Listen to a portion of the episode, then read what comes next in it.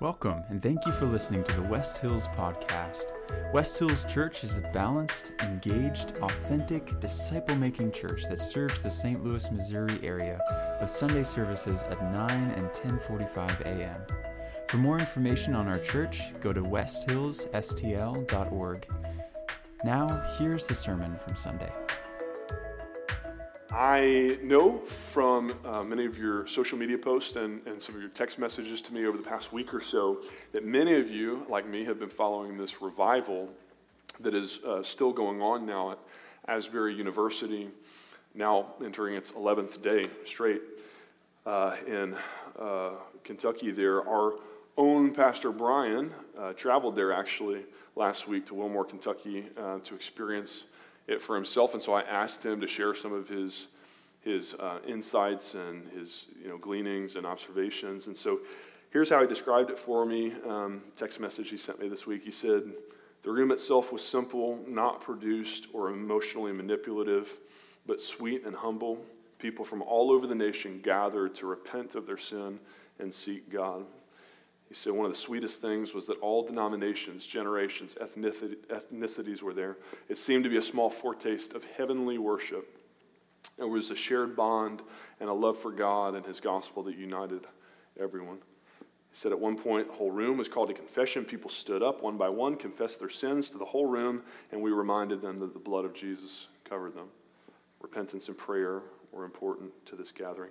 It all began with a faithful prayer of those at Asbury 53 years ago for the Lord to awaken their community.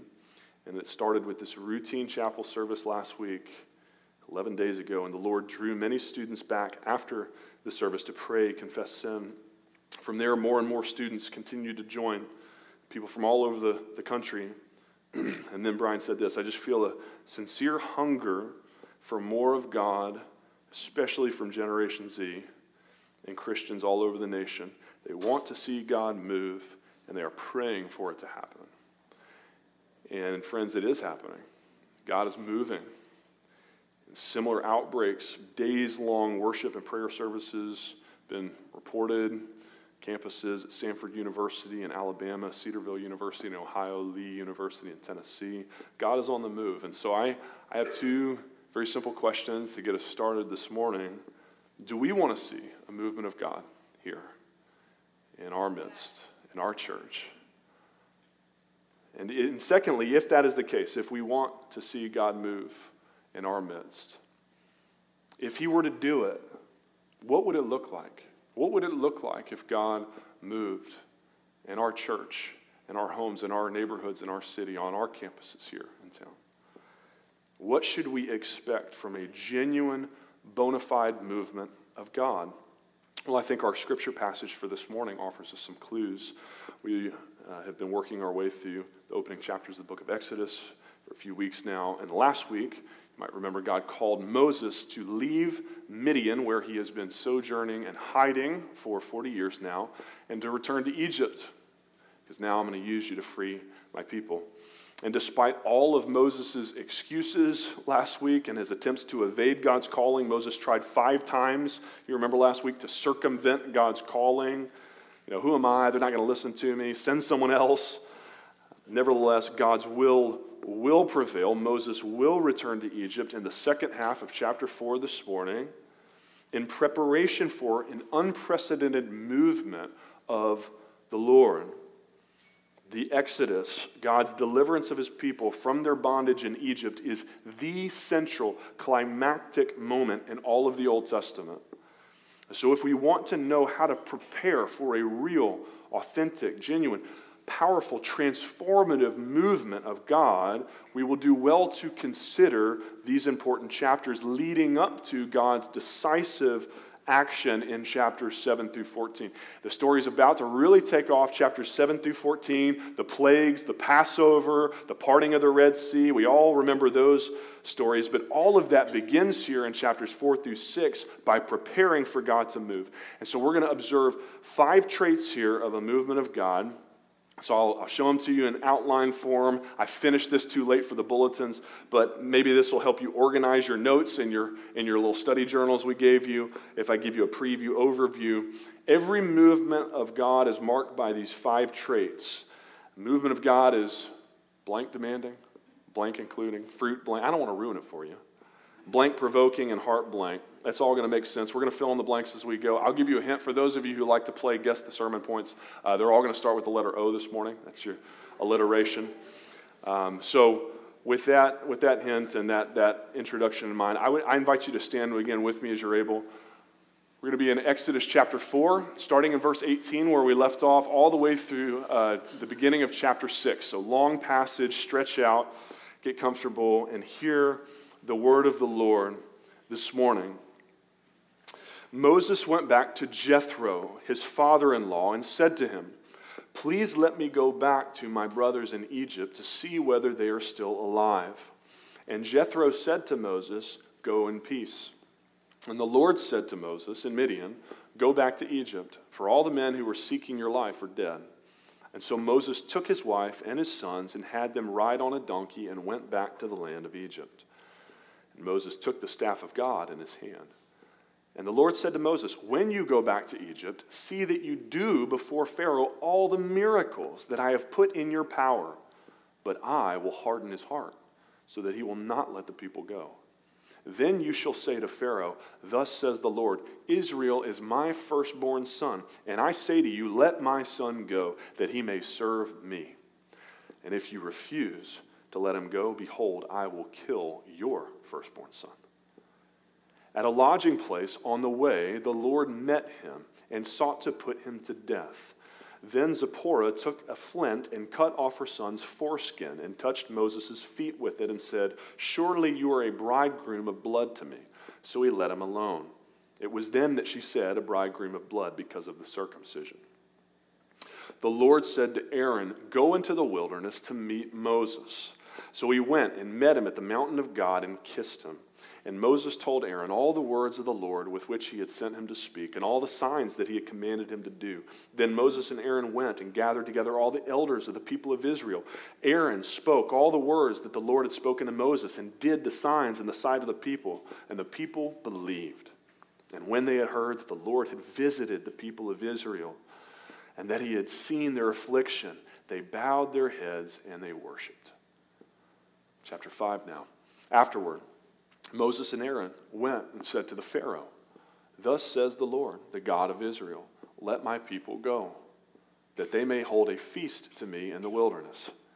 But Pharaoh said, Who is the Lord, that I should obey his voice and let Israel go? I do not know the Lord, and moreover, I will not let Israel go. Then they said, The God of the Hebrews has met with us. Please let us go a three days journey into the wilderness that we may sacrifice to the Lord our God, lest he fall upon us with pestilence or with the sword. But the king of Egypt said to them, Moses and Aaron, why do you take the people away from their work? Get back to your burdens. And Pharaoh said, Behold, the people of the land are now many, and you make them rest from their burdens.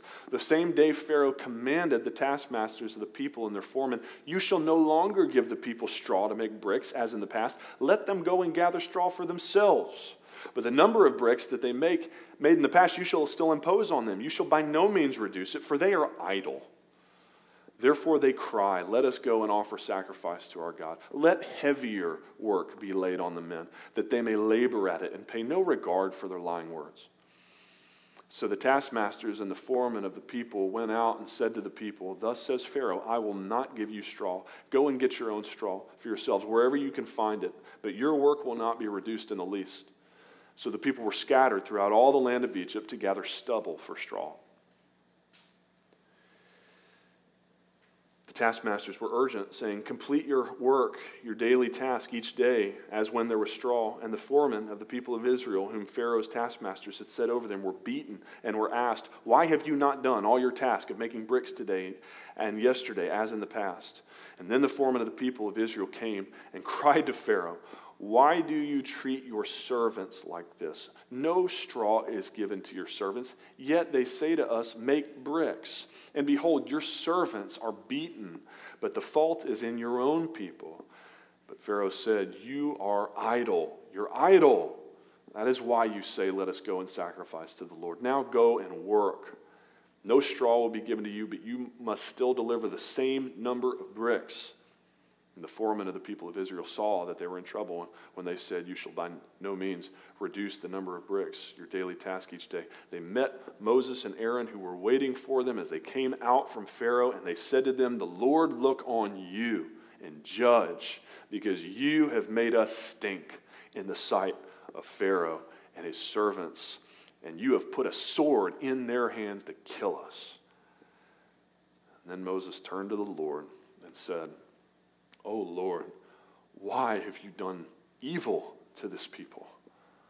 Why did you ever send me? For since I came to Pharaoh to speak in your name, he has done evil to this people, and you have not delivered your people at all. But the Lord said to Moses, Now you shall see what I will do to Pharaoh. For with a strong hand he will send them out, and with a strong hand he will drive them out of this land. This is the word of God. Thanks be to God. Let's pray. Father, we thank you for your word. Now, Father, I pray just as you humbled your servant Moses uh, to a point of weakness he had nowhere to look but up to you, cry out to you, lean on your strength, your power, your deliverance. Father, would you this morning humble me, humble all of us here this morning? We pray the prayer of John the Baptist. We must decrease that you might increase. We want Christ to be magnified this morning. Would you make little, nothing of my words this morning? Make much of your word this morning. Your people are here to hear from you, Father. Would you speak through your word for your glory and our good? We pray in Jesus' name. Amen. You may be seated. Five marks of a movement of God. movement of God is obedience demanding. Specifically, movement of God demands that we obey both God's calling and his commandments. Now, I'm just going to tell you right up front that Moses does not perfectly obey God's calling and his commands here. And as a matter of fact, Moses is going to fail, he's going to fall short in four of the five marks of a movement of God, as we will see. But that will only serve to highlight the fact, if you take nothing, nothing else away this morning, hear this. The point is that the Exodus is going to be a movement of God and not a movement of Pharaoh. And God allows Moses to fall short, that God might step in and deliver and get the glory. And nevertheless, the point still remains here that when God is on the move, God calls his people to follow his lead, to fall in line and obey. Obedience. Now, in one important sense, obviously, Moses does obey. Last week, God instructed him, return to Egypt. Now we read in verse 20 Moses took his wife and sons and went back to the land of Egypt. He obeyed. It's good. He is to be commended for that. But the passage doesn't start in verse 20, does it? Notice what Moses does first in verse 18. Before he obeys God's calling, Moses went back to Jethro, his father in law, and said to him, Please let me go back to my brothers in Egypt to see whether they are still alive. Now, two important things I want to point out about that. First, when God calls you to do something, you don't need anyone else's permission. Not your boss, kids, not your parents, not your teacher. Uh, when God calls you to do it, that's, that's all the word you need to hear. Now, a lot of commentators applaud Moses here for being so thoughtful, so deferential to his father in law, who had more or less adopted Moses for the past 40 years in Midian. And so they, they'll say, well, Moses was seeking Jethro's blessing here. But that's not what the text says. Moses doesn't seek his blessing. What is he after? He seeks his permission right? But, friends, Moses doesn't need Jethro's permission, he's got Yahweh's commission. He's been sent directly by a message from the high king, the authority above every authority, And so he should, if he's going back to Jethro at all, it should be to collect his family and inform Jethro, hey, by the way, I just need to let you know, me and the family, we're going to take, take a trip for a while. I've got some business to attend to. Uh, I love your blessing, not your permission, though. I, I've got to go. God's called me. Because when God calls, we obey. Moses is not to be applauded for his deference to Jethro. He should have been deferential to God. And secondly, please note, he also lied to Jethro about his reason for returning. He says, to, I'm going back to see whether my brothers in Egypt are still alive. That's not why he's going back. Why does he lie to Jethro? I think it's because he figured Jethro would think he was crazy if he told him the truth. Right? If Moses admitted, so God appeared to me personally, and he talked to me uh, out loud from a bush. Uh, it was on fire, but it didn't burn up. And um, God has called me now to take your daughter, uh, Zipporah, and, my, and your grandkids, and we're going to go back. And God is calling me, this 80 year old fugitive shepherd, to free his two and a half million people from the most powerful person, uh, most powerful nation on the planet at that time, Pharaoh in Egypt. Are you, are you seeing why Moses might have been tempted to just tell a little white lie? You know, if I tell him the truth, I won't make it out of Midian. I'm going to end up in a padded room somewhere. He's going to think I'm crazy. And so Moses, again, distrusts God's ability to make good on his promise. You know, Moses, it's not, it's not up to you to, to you know, manipulate and make sure this happens. You, you just be faithful. Just trust God, do what he's called you to do, and leave the rest up to him. So Moses ignores his, the commandments of God here, not to lie, to bear false witness. But Moses disobeys his calling even more blatantly than that in verses 21 through 23. Look closely at God's instructions there with me. We read, The Lord said to Moses, When you go back to Egypt, see that you do before Pharaoh all the miracles I put in your power. But I will harden his heart. He won't let them go. Then you shall say to Pharaoh, Thus says the Lord, Israel is my firstborn son. And I say to you, Let my son go that he may serve me. If you refuse to let him go, behold, I'm going to kill your firstborn son. So I count four direct orders that God gives Moses there do miracles, identify Israel as my son, demand their release for the purpose of serving me, and then warn Pharaoh of my punishment on him if he refuses to comply. Now, let's skip ahead together to chapter 5 and reread Moses' actual confrontation with Pharaoh in chapter 5 and, and just consider together does Moses do what he's been called to do? Chapter 5 Moses and Aaron went and said to Pharaoh, Thus says the Lord, the God of Israel, let my people go, that they may hold a feast to me in the wilderness. They said, The God of the Hebrews has met with us. Please let us go a three days' journey into the wilderness that we may sacrifice to the Lord our God, lest he fall upon us with pestilence or the sword. Do they perform miracles? No. Probably because Moses, once again, doubted God's power, his ability, his faithfulness to deliver, to come through in a pinch. It's like, I'm going to be embarrassed if here I throw the staff down and it doesn't turn to a snake. Did they mention Israel's sonship? No. Perhaps, again, Moses is afraid of offending Pharaoh. Pharaohs in those days, they claimed to be the father over all of Egypt. So to call it, no, God's our father, we're his son, it's a direct offense to Pharaoh. Did they mention leaving in order to serve Yahweh? No. I said, we're going to go out and hold a feast, sacrifice, party, worship. Nothing about you know, serving this God. Perhaps once again, they're afraid of angering Pharaoh. Pharaoh claimed to be God, he claimed to be the Lord of, over all of Egypt. You're going to serve me alone. I, I'm your master.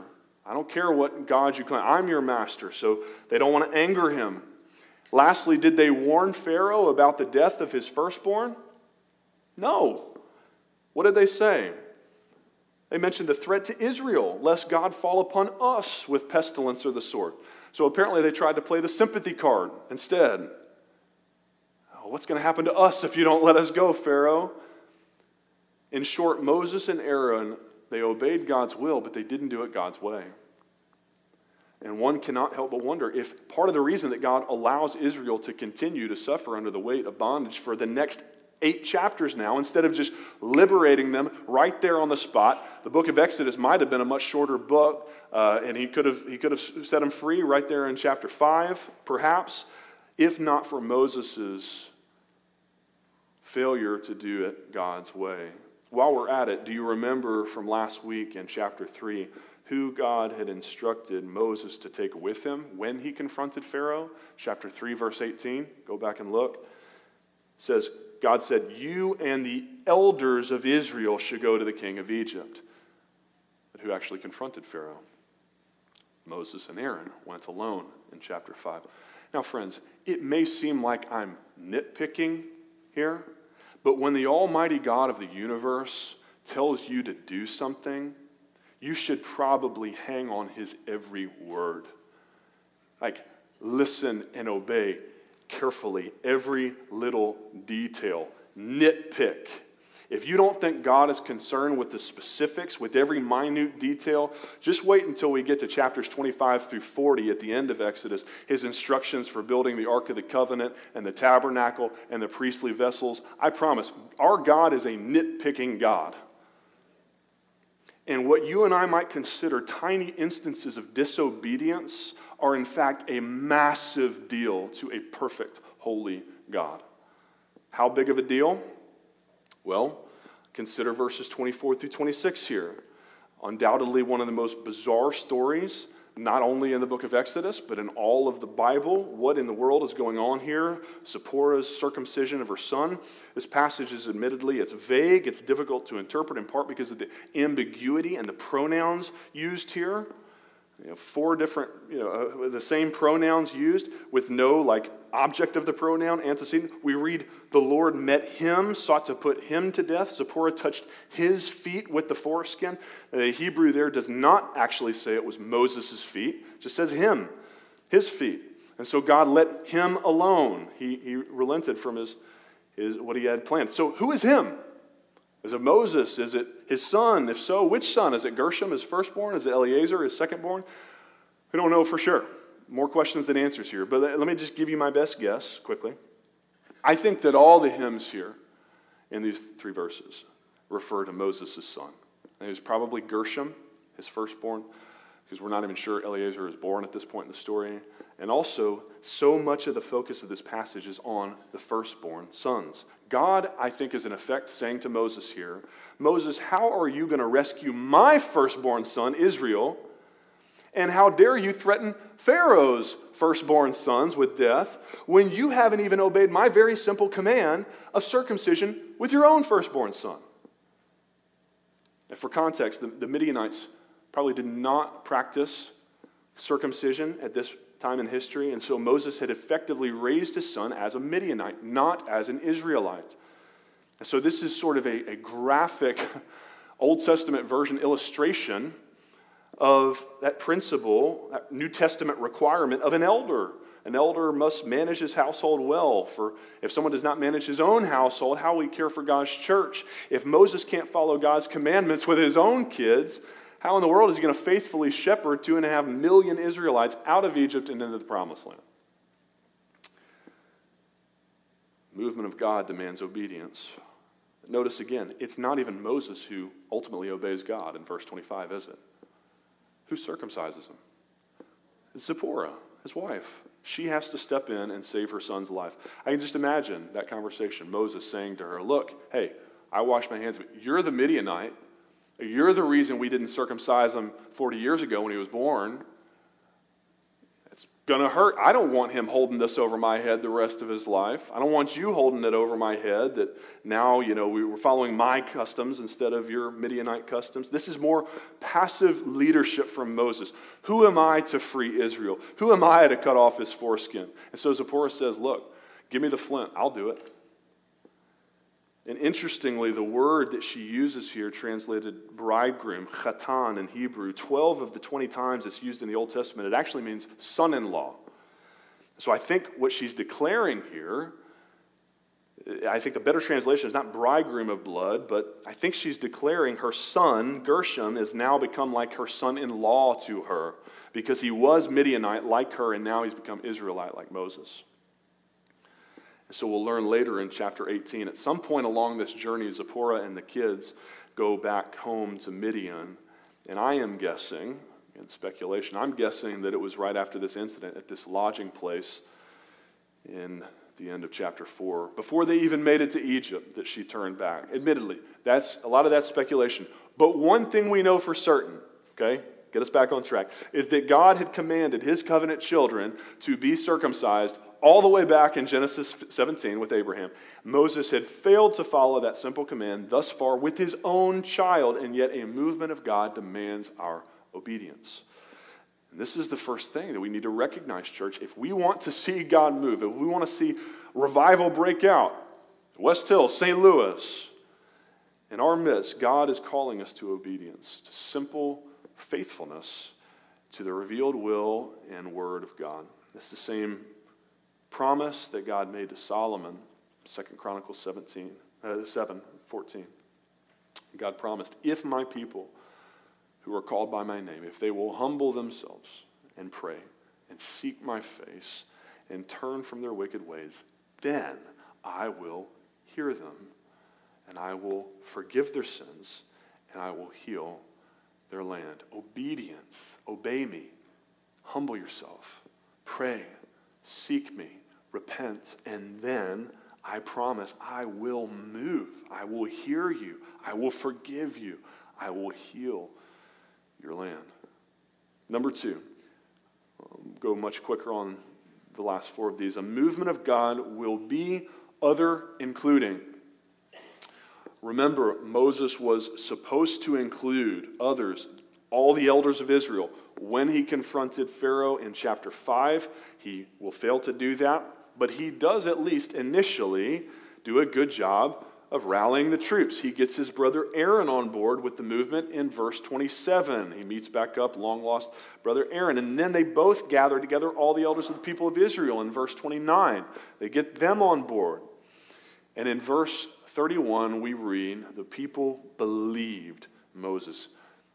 Isn't that great? After all of his worrying, his doubting God last week, all of his arguing with God, well, they're not going to believe. They're not going to listen to me. Who am I to lead them? They're not going to follow me. God proves to him here Moses, if you would just listen and obey me, good things will happen. I will come through.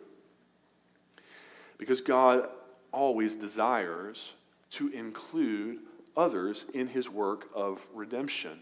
God could have, listen, God could have delivered the Israelites by himself. He didn't need Moses, but God wants to include us in his work of redemption and what he's doing in transforming this world. We see it time and time again, all through Scripture. God moving personally, but never privately. God's work is always corporate, it's communal. God is making a people for his own possession, not just a person. Whenever God does choose a person, a, a singular leader, an Abraham, a Moses, a David, uh, even a Jesus, a Peter, a Paul, when God chooses a leader, it's always for the sake of calling a people. God promised Abraham, I'll make you into a great nation and bless all nations through you. And then God fulfilled that promise in Jesus. I mean, of all people that could have just done it himself, who didn't need anybody, Jesus calls 12 disciples, 12 knuckleheads, uh, you know, to share the, the workload, to empower them, and then commission them to go out and not only continue, but actually expand the work that he began, expand his kingdom work. Go and make disciples of all the nations. Now I'm giving you the power to do it. We see it in the way Jesus has designed his church down to this very day, 2,000 years later. Not to be headed up by a pastor at the top who does all the ministry while everybody else just writes my, my paycheck. But rather, Ephesians 4, he gave the pastors to equip the saints for the work of ministry. So we all attain to the unity of the faith and grow up in every way into him who is the head, into Christ, he's the head, from whom the whole body, all of us, joined and held together by every joint with which it is equipped, when each part is working properly, makes the body grow so that it builds itself up in love. We've all got a role to play in God's grand vision of redemption. As each has received a gift, 1 Peter 4:10 exhorts us, use it to serve one another as good stewards of God's varied grace. Listen, that's why we're calling you to step up on Step Up Sunday. As I announced all the cards out there, that's what it's about. It's a, it's a way to allow you to be a part the movement of God, of what God is doing here at West Hills. You don't want to miss out on the fun. And it's one of the things that historians of all the great movements of God in the past agree on is that, sure, you know, the Great Awakening had its, John, its George Whitefield's and its Jonathan Edwards. The first century explosion of the church, it had its Peters and its Pauls. But for every Peter and Paul, for every uh, famous leader, famous equiper, there were thousands of unknown saints who were equipped to do the work of ministry, taking the movement into the streets, in the trenches. And that is something else that Pastor Brian pointed out to me about the Asbury revival. He said, One of the things that really struck me was the lack of a celebrity pastor or a star worship team. As a matter of fact, some celebrity, there's been a report some celebrity pastors tried to show up at Asbury to like get in on, on it, and they were like, no, we're good. I mean, you can like sit and worship and participate, but you're not getting up to the pulpit. We, we don't, this is a movement of God. It's not going to be co opted by anybody. It's just ordinary people being filled with the extraordinary power and spirit of God.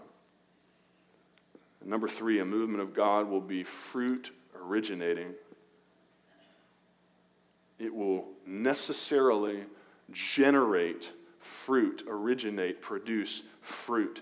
In verse 30, Moses offers these elders of the people the proof that God had in fact sent him by doing the signs in the sight of the people, by turning his staff into a serpent, then back to a staff again, turning his skin leprous, and then back to skin again. Now, we don't have time this morning to discuss the role of miracles and God's movement today. But one thing we all have to agree on is the very simple truth that Jesus taught you will know a tree by its fruit. That, that was the litmus test going back all the way to the prophets in the Old Testament, how God's people were going to know if someone was a real prophet from God or if they were a fake prophet. God said when a prophet speaks in the name of the Lord, if the word doesn't come to pass or come true, then that word wasn't from the Lord. The proof is in the pudding. It's the same principle here with Moses. The Israelites could just see. The proof is in the pudding. Moses is filled with God's power because he's manifesting it to them in signs and wonders. And again, don't want to get into it, regardless of your personal theological position on cessationism, continuationism of the miraculous gifts, and whether or not, you know, all these pastors doing healings and whatever, if that's legit. Regardless of any of that, one thing we can all agree on is what? The fruit of the Spirit. What's the fruit of the Spirit? Love, joy, peace, patience, kindness, goodness, faithfulness, gentleness, self control. Against such things there is no law. Moreover, with such things, every true follower of Christ will be filled. Every true movement of God will be marked. Many of you have asked me in the last week and a half, what do you think about what's happening in Asbury? Is it legit? My reply is, well, know a tree by its fruit. Uh, what is, the, what is the fruit of what's going on in Asbury right now? Is their campus becoming a more loving place? Is it more joyful, more peaceful, more kind, good, faithful, gentle, self controlled? we should ask the same questions of ourselves here at West Hills. This church has grown like crazy in the last four years. I praise God. So did the first century church, but you know what? So too did seventh century Islam. Grew like crazy, wildfire. You know, Joel Osteen pastors the largest church in our country, and I can promise you it's not because God is really moving there. And so gaining a lot of followers is not the fruit of a movement of God. You can gain a lot of followers a lot of different ways. No, the fruit of the movement of God is are we growing as much qualitatively as we are quantitatively as a church? Are we a more loving church today than we were four years ago? Are we a more a peaceful church, more joyful church, more kind than we were four years ago? I hope and pray that that is true of West Hills. That is the fruit of a movement of God. And so, too, by the way, is worship. Chapter 4 ends with verse 31 When they heard that the Lord had visited the people of Israel and that he had seen their affliction, they bowed their heads and what? Worshipped. Every true movement of God will result in worship. But number four, it will also result in opposition. A movement of God will necessarily provoke opposition. This is the longest section of this passage, 21 verses in chapter 5. We're not going to spend the most time on it, though. We're not going to reread the whole thing because the long and short of it is simply this every movement of God will inspire, provoke, spark opposition. Both externally, from the outside, that's the first 18 verses here, focused on Pharaoh's hostility toward Yahweh and his people Verse 2, he says, Yahweh. Who is Yahweh? I haven't heard of Yahweh. Uh, I haven't heard. Why should I listen to Yahweh's voice? I don't even know this God. Moreover, Israel, Israel isn't going anywhere. I'm their, I'm their master. As a matter of fact, if, if you all have so much time on your hands, so much time that you think you can manage a week long vacation out into the desert for, you know, this praise and, and worship service or whatever, feast and sacrifices, then I'll tell you how you're going to use all that extra time. Here's how you're going to use it. You can start finding your own straw to, to use in the bricks that you need to make in order to complete the construction projects that I'm demanding that you do.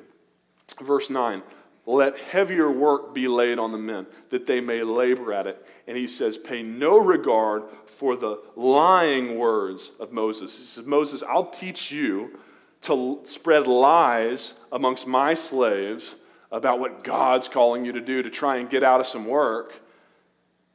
He says, You're just trying to make them lazy. Tell you what, double the work, triple the work. And then, when it proved physically impossible for the Israelites to keep up with all the work, and yet the Egyptian taskmasters just keep mercilessly beating them anyway, where did they turn? Where, where did the, the Hebrew foreman, the Israelite foreman, where did they turn? Did they turn to God in prayer? God, help us, rescue us. Verse 15. No. They ran straight to who? Pharaoh. Then the foreman of the people of Israel came and cried to Pharaoh. And notice, they still identify themselves as his servants. They say, Why are you treating your servants like this? They have not yet even begun to think of themselves as the Lord's servants. They, they, they're so ingrained in this slavery mentality. And as we're going to see, you know, if we keep studying eventually Leviticus, Numbers, Deuteronomy, the rest of the Torah, I mean, it's a lot easier as hard as it is, you got to split a sea to get them out of Egypt. It's still a lot easier to get God's people out of Egypt than it is to get Egypt out of God's people. And that's, that's true of us too, isn't it? It comes to enslavement to our own sin. I mean, Jesus, once and for all, it is finished on the cross. He took care of our sin. It can be a whole lot harder for us to actually live into that new identity as free. All, all the glorious truths we sang about this morning. I, I'm free. My, my sin is redeemed, it's, it's washed clean. I'm not a slave anymore It's a sin. Notice, too, how, how do you think that these mid, middle level management Israelite foremen even got an audience with Pharaoh? I mean, he's the most powerful man in the world, and they're a bunch of slaves. Why does he even let them in his court? I'll tell you why. It was part of his plan to turn the Israelites against Moses. And it works because that's exactly what happens in verses 19 through 21. And this is where we get opposition, not just externally from Pharaoh, but now Moses and Aaron, they're being opposed internally from the own, their own people they're trying to free, uh, are now rebelling against them. The foreman met Moses and Aaron as they're coming out from Pharaoh The Lord look on you and judge you, Moses, because you've made us stink in the sight of Pharaoh. You put the sword in his hand that he's using to kill us. It's all your fault, Moses. We were fine when we were just, you know, slaves making bricks. Now, now it's twice as hard. Moses. And what started as just external opposition is now internal. And it will continue again. This is not the last time that God's people will rebel against him by far. So, what's the relevance for us today? We too today must recognize that every movement of God will encounter opposition, both externally from the world, from the devil, as well as internally, even from those within the church. If you're not getting persecuted, you're not doing something right. I mean, Jesus promised it.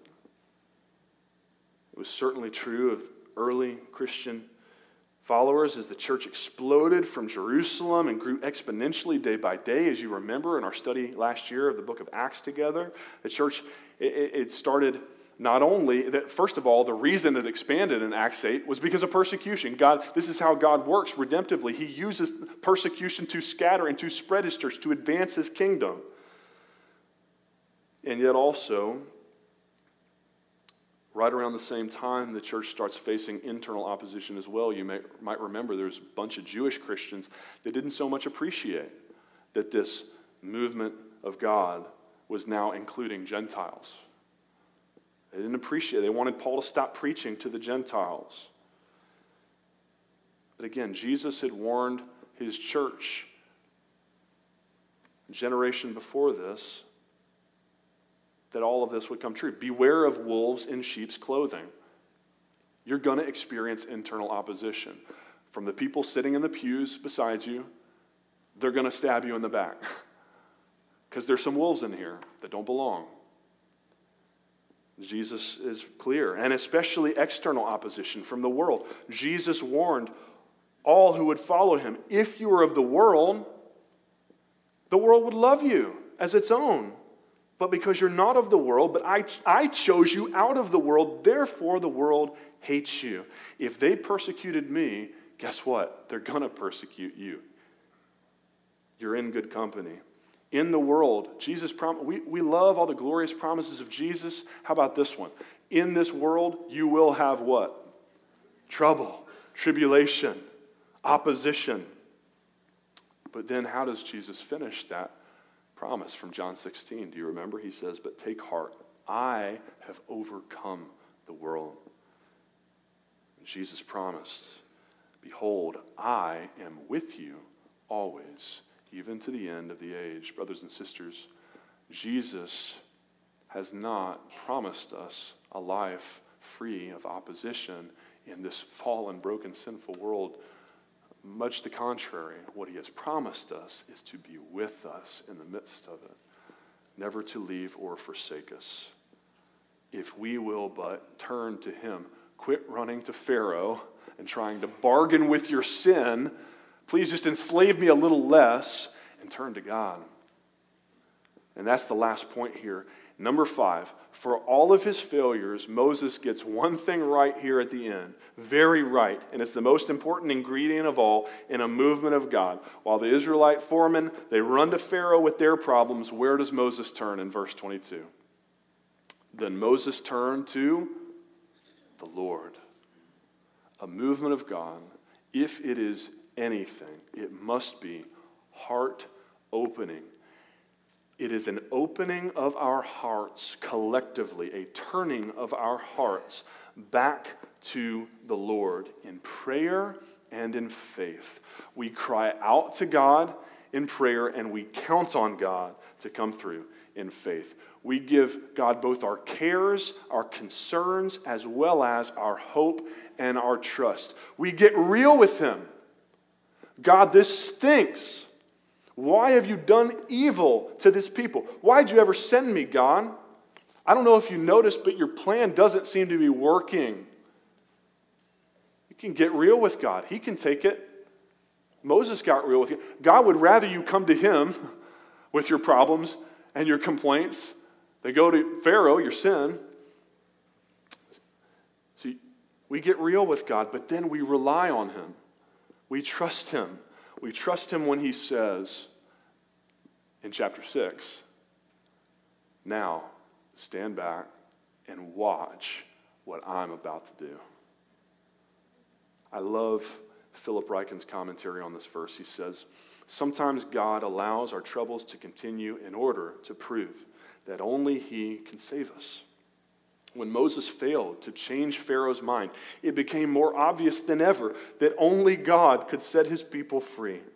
It was precisely when Moses despaired of providing deliverance himself that God stepped in and said, Now you will see what I will do.